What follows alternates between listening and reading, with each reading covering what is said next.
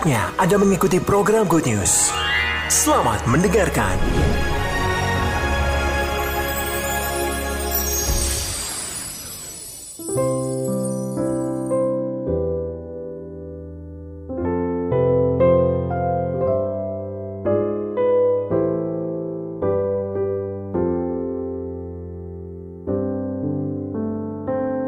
Bapak Ibu Saudara yang dikasihi Tuhan, di pintu masuk Bapak Ibu tadi telah menerima satu pembatas buku yang mungkin warnanya berbeda-beda. Bapak Ibu Saudara bisa ambil, Saudara bisa buka dan dilihat Bapak Ibu Saudara di sana ada tema Paskah tahun ini, The Passover at your house with my disciples. Ya, Paskah di rumahmu bersama dengan murid-muridku. Tetapi yang Saudara perlu lihat hari ini, Bapak Ibu Saudara, dapat semua ya Bapak Ibu. Ya, dapat ya. Nanti kalau belum dapat atau mau ambil lebih, Bapak Ibu Saudara bisa ambil di pintu keluar untuk bisa juga dibagikan. Karena apa Bapak Ibu Saudara? Ini bukan sesuatu yang sakral, tetapi yang penting adalah firman Tuhan yang ada di dalamnya. Saudara bisa lihat, Saudara bisa baca satu persatu. Bapak Ibu, itu perenungan Saudara di hari Paskah ini, supaya setiap kita semakin hari dikuatkan dan terus bertumbuh di dalam pengenalan kita akan Tuhan. Mari yang percaya beri tepuk tangan yang meriah bagi Tuhan kita. Amin. Puji Tuhan. Bapak Ibu Saudara, ibadah ini di streaming secara online ya, yang biasanya dilakukan dari Malang, tapi khusus hari Paskah ini dilakukan melalui kota Surabaya. Puji nama Tuhan. Bapak Ibu Saudara, di sana juga ada call center ya. Call center doa dan MK dan juga untuk Radio Sejahtera ya. Sebagai informasi Bapak Ibu Saudara, ini adalah nomor Radio Sejahtera yang baru ya. Kenapa saya katakan ini di awal khotbah di Paskah ini Bapak Ibu Saudara? Karena gereja punya komitmen terus untuk bertumbuh bersama-sama dengan jemaat Tuhan untuk menjadi murid-murid Kristus yang sejati. Amin. Puji Tuhan. Terus dukung, doakan pelayanan gereja ini untuk semakin hari semakin baik. Dan setiap kita terus menjadi teman seperjalanan. Katakan pada kanan kiri Bapak Ibu Saudara, kita ini teman seperjalanan loh. Amin Bapak Ibu Saudara ya.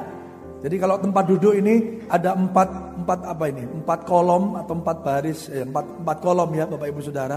Ya Bapak Ibu coba lihat kolom mana yang masih kosong Saudara. Nah, kolom mana yang masih kosong? Karena apa? Kalau masih kosong, bisnya belum berangkat Saudara. Amin Saudara. Kita terus bertumbuh, berjalan dalam pengenalan kita akan Tuhan. Sampai setiap saudara ditemukan tak bercacat dan tak bercela di hadapan Tuhan. Ayo beri tepuk tangan yang meriah bagi Tuhan kita. Ya, jadi minggu depan saudara ketika saudara datang lagi, saudara lihat ada yang masih kosong. Cari penumpang yang lain saudara. Ya, kalau kayak di terminal itu, ayo Bungur, ayo. Apa? Malang saudara ya. Saudara, kenapa? Karena kalau belum penuh ya supirnya tidak mau jalan saudara. Saya percaya Bapak Ibu Saudara, tempat ini disediakan sebagai satu wadah untuk kita terus dapat bertumbuh menjadi murid Kristus yang sejati. Amin. Puji nama Tuhan. Nah, hari ini Bapak Ibu Saudara, kita merayakan kebangkitan Tuhan kita Yesus Kristus. Setelah beberapa hari yang lalu kita memperingati kematiannya. Dan saya mau katakan Bapak Ibu Saudara, ya kematian dan kebangkitan Kristus inilah. Ini yang harus menjadi center, menjadi pusat kehidupan, kepercayaan, iman orang-orang percaya, orang-orang Kristen. Bapak Ibu Saudara, karena tanpa kematian dan kebangkitan Kristus, kekristenan itu hanya menjadi sekedar agama, sekedar tuntunan moral, aturan moral, set of rules. Ya, kalau kamu begini, kalau kamu turut, kalau kamu taat, maka ini yang akan terjadi. Kamu akan diberkati, kamu akan diselamatkan. Itu agama. Dan agama tidak menyelamatkan. Yang menjadi sentralitas dari kehidupan iman seorang Kristen adalah kematian dan kebangkitan Kristus. Karena olehnya setiap saudara yang harusnya mati binasa karena dosa, karena pelanggaran kita, kita sekarang dimerdekakan, dibebaskan, diselamatkan untuk memperoleh hidup yang kekal. Amin. Jadi hal ini, Injil ini saudara, ya kematian dan kebangkitan Kristus, Yesus dan karya keselamatannya, itu harus menjadi sentralitas iman seorang percaya. Amin. Bukan yang lain, saudara. Bukan yang lain. Pak, kalau puji-pujiannya gimana? Saudara, ada gereja yang puji-pujiannya tenang. Ada gereja yang puji-pujiannya luar biasa, ya semangat, saudara. Itu tidak menyelamatkan. Yang percaya katakan amin, saudara. Saudara, ya himne, saudara. Ya, selama itu merujuk kepada satu pribadi yang layak dipuji dan disembah.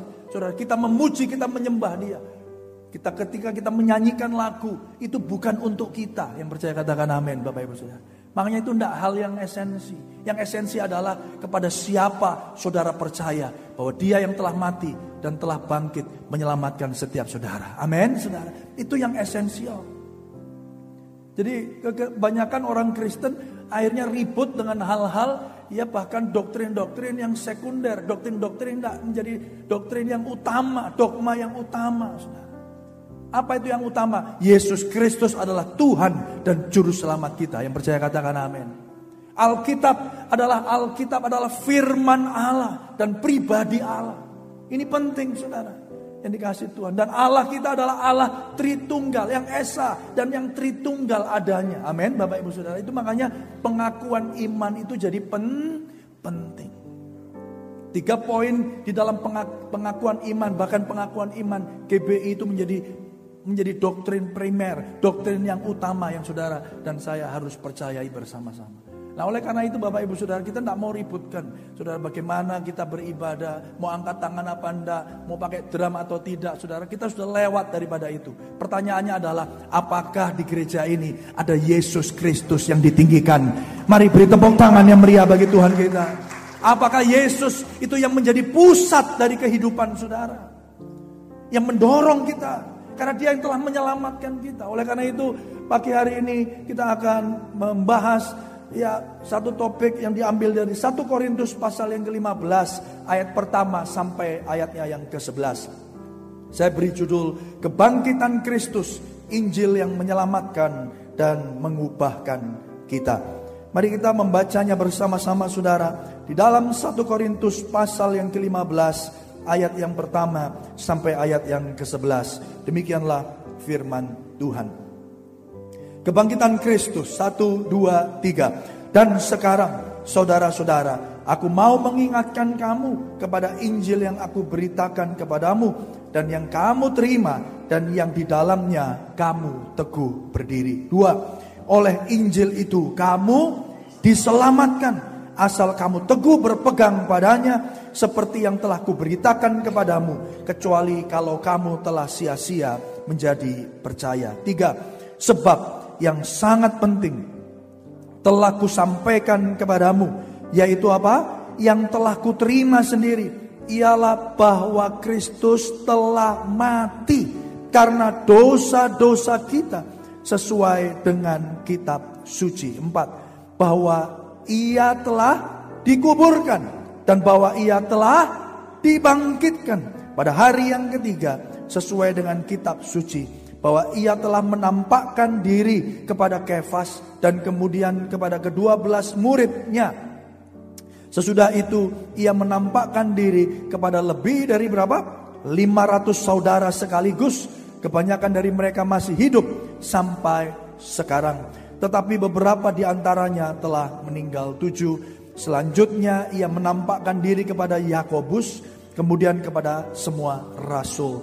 Dan yang paling akhir dari semuanya ialah ia menampakkan diri juga kepadaku, sama seperti kepada anak yang lahir sebelum waktunya.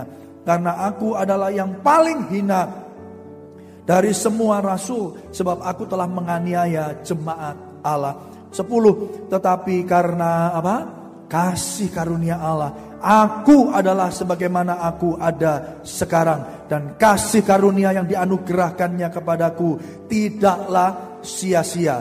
Sebaliknya, aku telah bekerja lebih keras daripada semua mereka, tetapi bukannya aku, melainkan kasih karunia Allah yang menyertai aku. 11 sama-sama.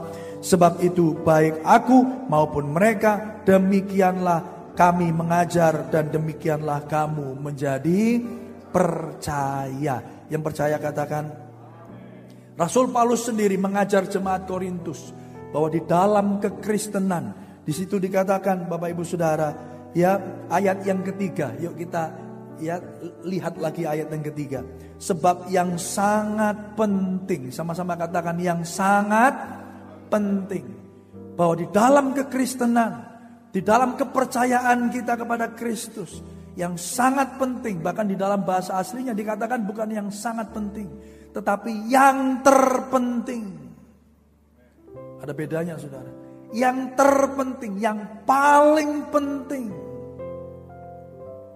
Ini harus dibaca dengan satu perspektif yang benar, Bapak Ibu Saudara. Bahwa kekristenan yang paling penting telah kusampaikan kepadamu, yaitu apa Bapak Ibu Saudara? Yang telah kuterima sendiri ialah bahwa Kristus telah apa? Telah mati karena dosa kita sesuai dengan kitab suci. Jadi yang terpenting dari iman Kristenmu adalah Kristus mati bagimu dan bangkit pada hari yang ketiga. Itu yang terpenting. Itu yang terutama. Jadi ikut Yesus yang paling penting itu bukan mujizatnya Bapak Ibu Saudara. Bukan berkatnya. Halo? Langsung sepi. Coba ditoleh kanan kiri Saudara. Bukan berkatnya, bukan mujizatnya. Kalau ukurannya itu berkat, ukurannya mujizat, kesehatan jasmani rohani Saudara, maka saya mau katakan Paulus tidak masuk hitungan. Betul gak Bapak Ibu Saudara? Dia sakit, dia tidak disembuhkan, dia dianiaya, dia sangat miskin, dia menderita, keluar masuk penjara karena Kristus. Berarti kalau kita dengar ajaran itu Saudara, bahwa kekristenan itu dipenuhi dengan hal-hal yang enak-enak tok Saudara, ada toknya. Yang enak-enak saja, maka bisa jadi there is something wrong. Ada yang salah dari pengajaran ini. Oleh karena itu, yang paling penting dikatakan, Yesus mati bagimu dan dia dibangkitkan. Oleh karena itu ada beberapa hal yang saya mau ajak Bapak Ibu Saudara untuk pelajari. Mari yang percaya, mari yang pertama Saudara, kita melihat kematian dan kebangkitan Yesus adalah berita Injil yang kita terima oleh anugerah. Yang percaya katakan amin. Injil itu Saudara dan saya terima oleh anugerah. Bukan oleh kekuatan Saudara. Kita baca ayatnya 1 Korintus 5 tadi, 15 ayat 1-2. Ya. Dan saudara-saudara, aku mau mengingatkan kamu kepada Injil yang aku beritakan kepadamu dan yang kamu terima dan yang di dalamnya kamu teguh berdiri. Melalui Injil itu kamu apa? Diselamatkan. Yang percaya katakan amin. Seperti yang telah kuberitakan kepadamu, asal kamu teguh berpegang padanya, kecuali kalau kamu telah sia-sia saja menjadi percaya. Di poin yang pertama ini, mari kita ingat kembali bahwa berita kematian dan kebangkitan Yesus adalah berita Injil yang saudara dan saya terima oleh karena anugerah. Oleh karena itu, mari kita bersyukur karenanya. Yang percaya, katakan amin. Bersyukur. Bersyukur kalau hari ini saudara bisa menerima anugerah yang luar biasa ini. Saudara, it's a gift, sebuah anugerah, sebuah pemberian yang saudara dan saya tidak layak untuk menerimanya. Tapi toh saudara menerimanya, itu berarti hadiah. Dan kalau hadiah, saudara patut untuk bersyukur. Yang kedua saudara, kematian Yesus adalah untuk menyatakan betapa seriusnya dosa saudara dan betapa besar kasihnya. Amin. Kenapa sih kita harus rayakan Paskah? By the way, Bapak Ibu Saudara, Paskah ini tidak hanya dirayakan oleh orang Kristen. Ya. Di Indonesia diakui menjadi salah satu ya hari besar yang tanggalnya tanggalan merah. Walaupun Saudara kalau lihat di tanggalan-tanggalan itu wafatnya apa? Isa Al-Masih. Ya mau Isa Al-Masih, mau Yesus Kristus, mau Yesua HaMasiha, kita tahu itu merujuk kepada siapa? Satu pribadi. Yang percaya katakan amin, yaitu Yesus Kristus Tuhan. Amin. Dirayakan, Saudara. Ini satu peristiwa sentral. ya Bapak Ibu Saudara. Itu untuk menunjukkan apa sebenarnya buat kita, buat saudara dan saya. Sampai dibuat filmnya box office. Hari ini setiap tahun diputar berulang-ulang saudara. Untuk menunjukkan satu hal kepada saudara, bahwa dosa kita itu serius, konsekuensinya mendatangkan maut. Lalu upah dosa Roma 6:23 itu maut. Saudara, di ayat yang ketiga dikatakan begini saudara. Sebab yang sangat penting telah kusampaikan kepadamu, yang tadi saya sudah jelaskan ya. Yang terpenting yaitu apa yang telah kuterima sendiri, ialah bahwa Kristus telah mati. Sadar enggak kita ini Bapak Ibu? Makanya di Jumat Agung kemarin ya, saya disentuh oleh satu lagu yang berjudul Remember Me. Ingatlah akan aku. Saudara, kalau orang Kristen di dalam kehidupannya, ketika dia bekerja, ketika dia menjadi seorang suami, seorang istri, seorang anak, seorang ayah, seorang ibu, pegawai, pemilik perusahaan, apapun profesi dan kegiatan saudara, engkau mengingat Kristus, engkau mengingat salibnya, engkau mengingat kebenaran bahwa Yesus mati itu karena dosamu dan dosaku. Maka saya mau katakan Bapak Ibu Saudara, maka engkau akan terus mengalami kasihnya dan Kristus dan salibnya itu semakin hari semakin indah buat saudara. Sehingga apa Bapak Ibu Saudara? Sehingga ketika engkau melihat dosa, ketika engkau melihat perbuatan-perbuatan jahat, itu tidak lagi menarik bagimu. Yang percaya katakan amin saudara. Ada orang yang berpikir bahwa, oh saya harus menjauhi dosa karena takut akan Allah. No, salah. Engkau tidak lagi berbuat dosa, bukan karena engkau takut akan hukuman Allah. Engkau tidak lagi berbuat dosa karena engkau telah melihat keindahan dan kemuliaan karya salib Kristus yang mati bagi dosa-dosamu. Mari beri tepuk tangan yang meriah bagi Tuhan kita. Kalau engkau melihat salib hanya seonggok kayu, saudara. Salib. Makanya banyak orang hari-hari ini menolak salib. Katanya di dalam salib ada jinnya, saudara. Ya. Segala sesuatu yang ada salibnya, saudara, ditolak. Makanya bahaya kalau lihat peta, saudara. Peta banyak perempatan. Salib ini. Ya kan perempatan kan gini, kanan kiri gini. Oh, salib. Ya. Ya. Ambulan. Ada salibnya. Ya. Tapi jangan cuma dilihat secara literal, secara itu salib. Makanya banyak juga orang percaya, kalau saya pakai salib aman Pak, saya tidak kemasukan setan. Bukan kalung salibnya yang penting, tapi karya Kristus di atas kayu saliblah yang memerdekakan setiap saudara. Amin. Saudara, ini harus menjadi sentralitas. Saudara yang dikasih Tuhan, Billy Graham satu saat pernah berkata demikian, salib itu ya menunjukkan seriusnya dosa kita. Dan juga pada saat yang sama menunjukkan kepada kita bahwa Allah, kasih Allah itu tidak terkira. Apa yang kau pandang tentang salib, apa yang kau pikirkan, apa yang Bapak Ibu Saudara renungkan. Renungkan baik-baik satu hal ini, bahwa dosamu begitu serius.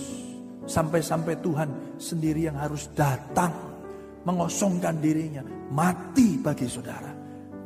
Tapi di saat yang sama, ketika kita lihat salib, kita melihat betapa kasih Kristus tidak terkira. Sampai-sampai untuk menyelamatkan saudara, dia tidak kirim ajudan, dia tidak kirim malaikat, dia tidak kirim nabi atau rasul yang lain saudara. Dia kirim dirinya sendiri. Ada sukacita Tuhan hari ini? Ada ucapan syukur, amin? Yes. Kalau engkau semakin hari melihat kuasa Injil itu Bapak Ibu Saudara, ya menghidupi hidup saudara, memampukan saudara. Begitu indahnya karya salib Kristus. Saya mau katakan itulah yang akan memampukan saudara untuk meninggalkan dosa Dosa tidak lagi indah bagimu. Dosa tidak lagi menarik bagi saudara. Dosa bahkan tidak lagi sanggup untuk mengikat saudara. Karena engkau telah dibebaskan. Engkau telah dimerdekakan oleh karya salib Kristus. Amin. Kalau dipikir-pikir saudara, orang yang berbuat dosa itu melihat dosa itu lebih menarik daripada kebenaran yang dia harus kerjakan. Betul? Kenapa orang korupsi? Karena butuh, Pak. Iya, bisa jadi. Makanya saya katakan banyak dulu ya, saya ngomong dulu. Banyak orang gak korupsi itu bukan karena dia gak mau korupsi. Terus kenapa, Pak? Tapi karena gak punya kesempatan. Pas ada kesempatan, jadi korupsi. Benar gak Bapak Ibu Saudara? Makanya ada banyak sosial eksperimen kan kalau di sosial media itu. Ada uang dijatuhkan gitu kan ya. Kalau saudara tahu, oh ini direkam. Oh saudara gak ngambil saudara ya. Tapi kalau saudara tahu, bluk gitu. Duit tak geblok gitu saudara. Terus gak ada rekaman, gak ada siapa tolak. Gak ada yang lihat lagi. Diambil gak? Benar, diambil, diberikan ke Satpam. Pak, tadi saya nemukan ini, gitu ya maksudnya ya. Tapi kalau itu masih menarik, loh, ya ini namanya, ini yang dikatakan pendeta, ini hidup pas-pasan ini, pas butuh, pas ada, lah kok nemu duit, haleluya. Nanti hari Minggu saya kesaksian, wah, dicukuk duitnya saudara. Apalagi kalau saudara lihat bahwa itu uangnya jatuh dari orang yang ada di depan saudara. Ditunggu, gak sadar wongnya. Balik gak? Gak balik. Ya. Ada aturan tertulis bahwa 15 menit ya, uang tidak diambil atau barang tidak diambil. Itu menjadi milik umum. Haleluya. Sopo yang nulis saudara ya. Benar gak Bapak Ibu Saudara? Orang yang berbuat dosa itu melihat perbuatan dosanya lebih cantik.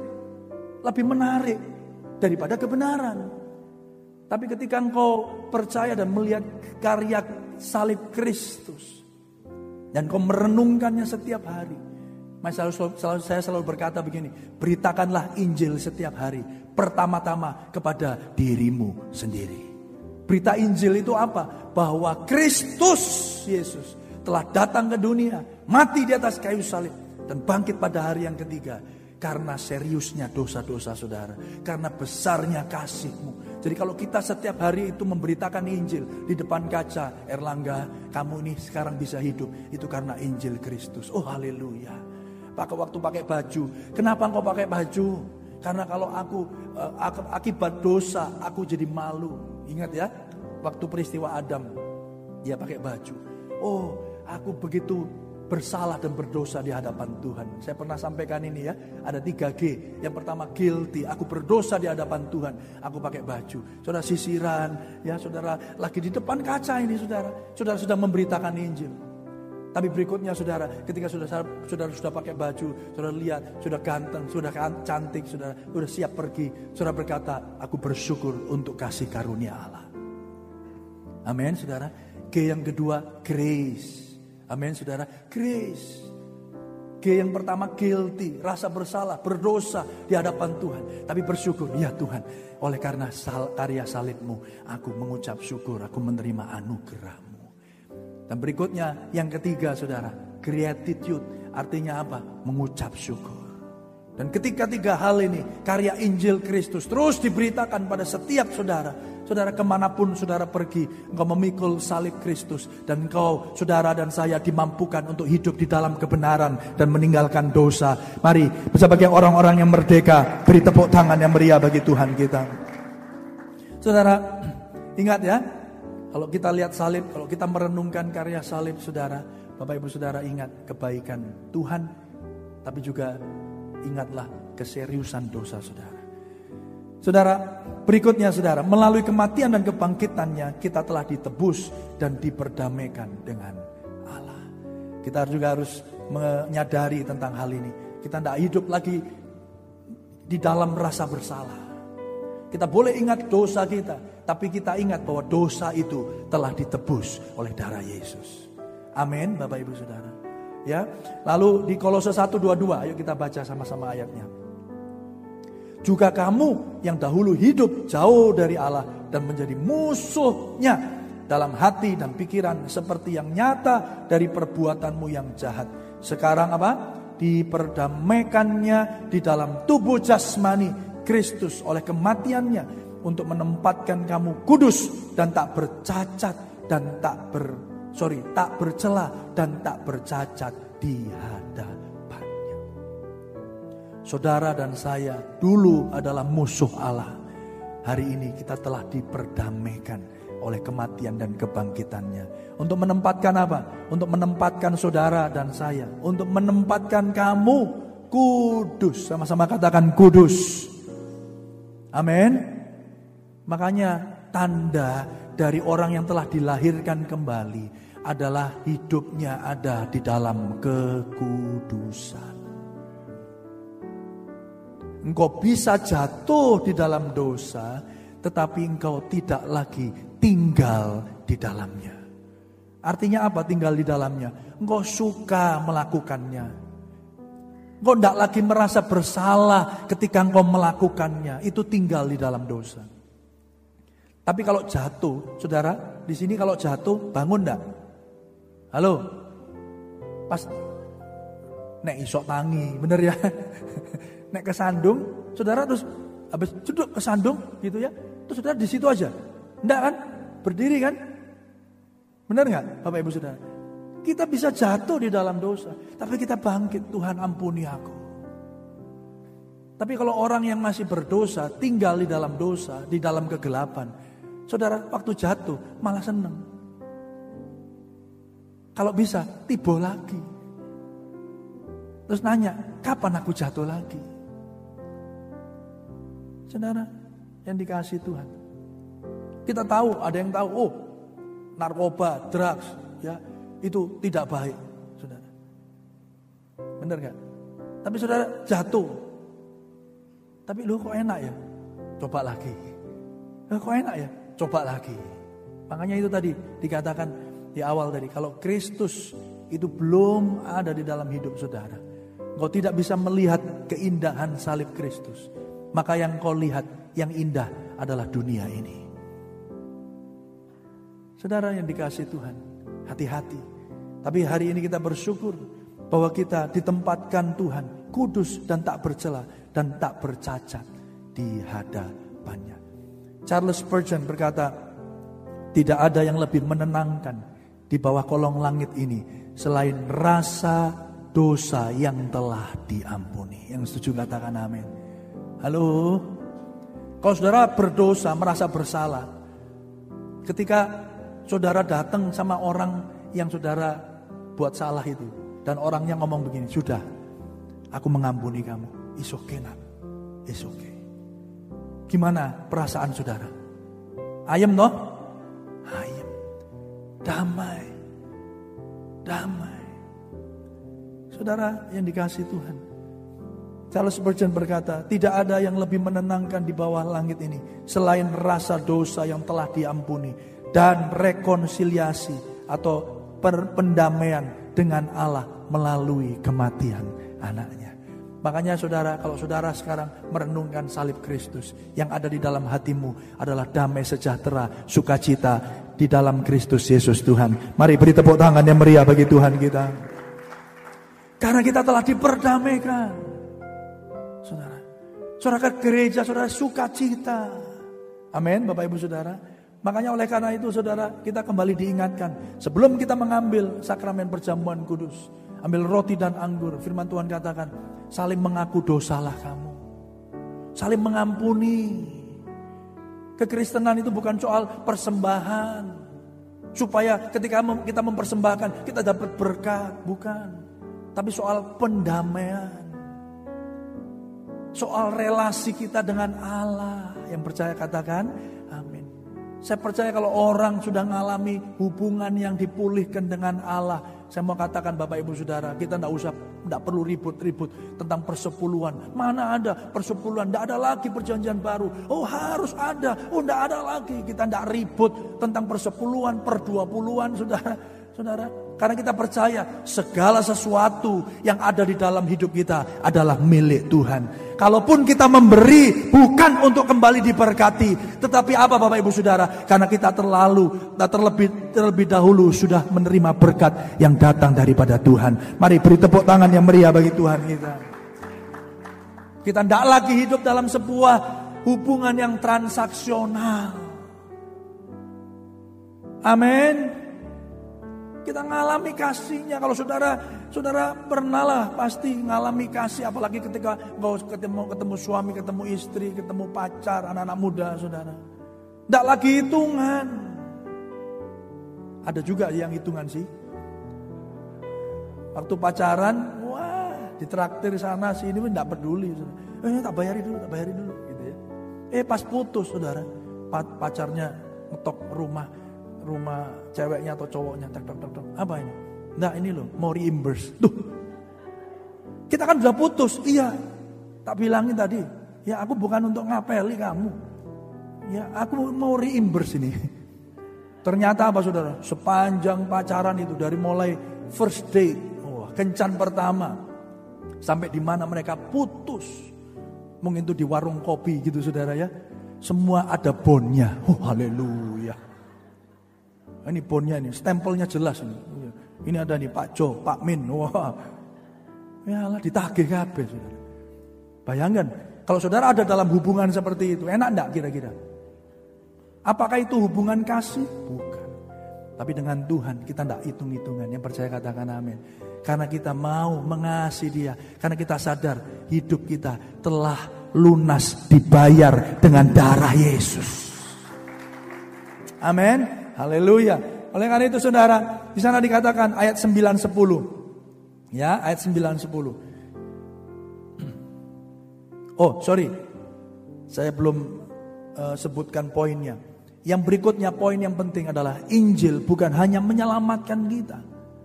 Banyak orang berpikir, ya sudahlah, Injil itu dipakai waktu ketika awal-awal kita percaya Yesus lahir baru, dibaptis. Setelah itu ya sudah. No.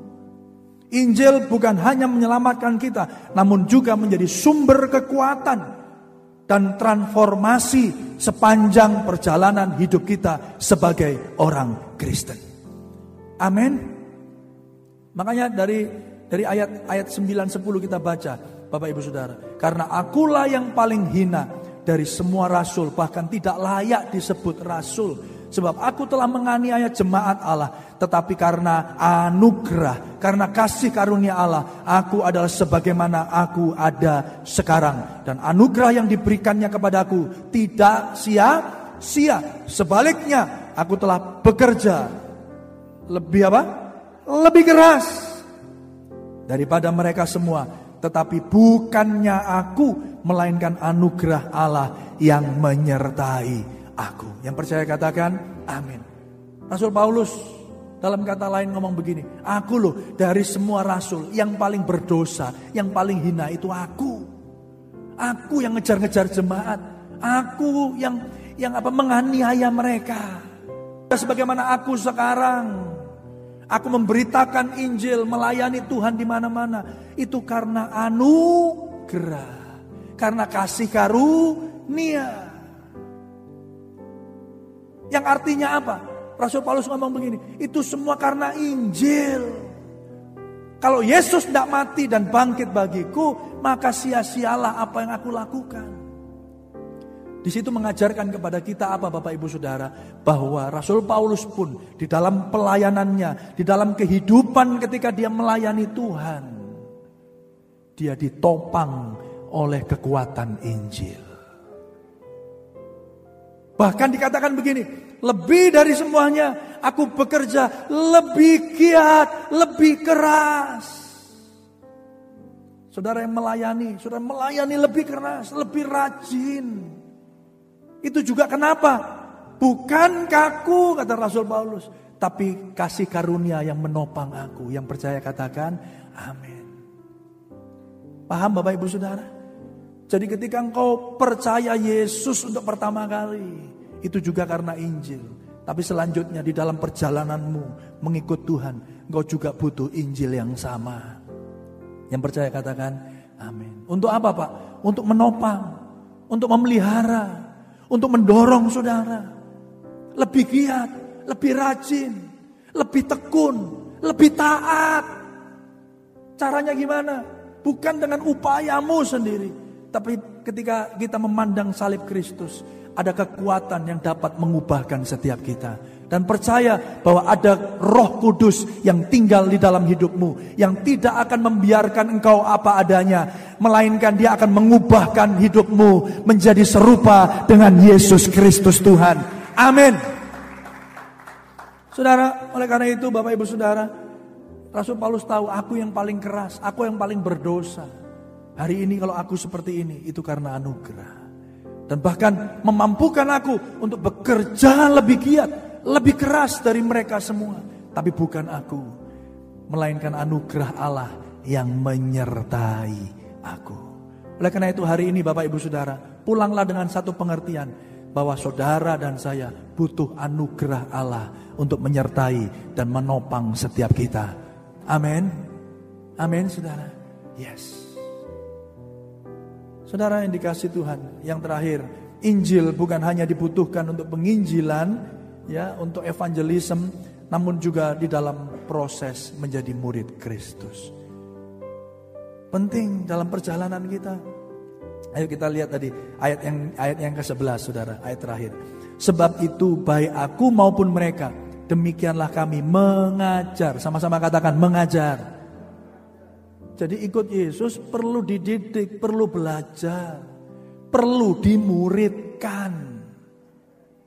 Dan demikianlah kamu menjadi percaya. Amin. Satu hal Bapak Ibu Saudara, menjadi murid, sadari bahwa kehidupanmu adalah proses perjalanan. Amin. Kalau saudara tidak sadar bahwa hidup kita ini proses perjalanan, engkau akan mudah putus asa. Lah uripku kok ngene-ngene ae sih.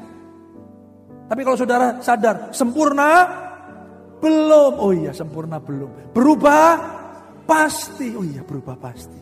Kenapa Pak pasti? Karena aku ditopang oleh anugerah, kayak Rasul Paulus tadi katakan. Jadi memang aku belum sempurna, iya. Tapi juga aku tidak puas dengan, bukannya aku puas dengan ketidaksempurnaanku, tapi aku percaya oleh kuasa Roh Kudus, aku diubahkan. Nah, proses diubahkan ini prosesnya murid Kristus. Dan itu dialami oleh siapa? Oleh setiap kita yang mengaku Yesus sebagai Tuhan dan Juru Selamat. Jadi tidak ada kategorinya. Saya itu cuma jemaat biasa kok Pak. Dari dulu saya itu jemaat biasa. Tidak ada. Saudara, pilihannya cuma dua. Apakah saudara murid Kristus? Apakah saudara musuh Kristus? That's it. Tapi hari ini ketika engkau dimampukan Tuhan untuk berkata, ya Aba, ya Bapa. Engkau dipanggil dari gelap menuju terang. Engkau menjadi murid-murid Kristus. Oleh karenanya engkau siap untuk mengalami proses pemuritan itu. Engkau diajar, engkau dididik. Sampai satu saat saudara ditemukan tak bercela dan tak bercacat di hadapan Tuhan. Ayo beri tepuk tangan bagi Tuhan kita. Saudara yang dikasih Tuhan. Oleh karena itu Bapak Ibu Saudara, di dalam Injil kita dimampukan untuk hidup kudus dan melayani Allah dengan setia. Amin. Ya, kita baca ya pernyataan yang terakhir ini. 1, 2, 3. Dalam Injil kita dimampukan hidup kudus dan melayani Allah dengan setia. Bapak Ibu Saudara mau setia? Bapak Ibu Saudara mau taat kepada Allah? Mari datang kepada salib Kristus. Di dalam Injil lah terdapat kekuatan Allah. Roma 1:16 dan 17. Yang menyelamatkan setiap saudara.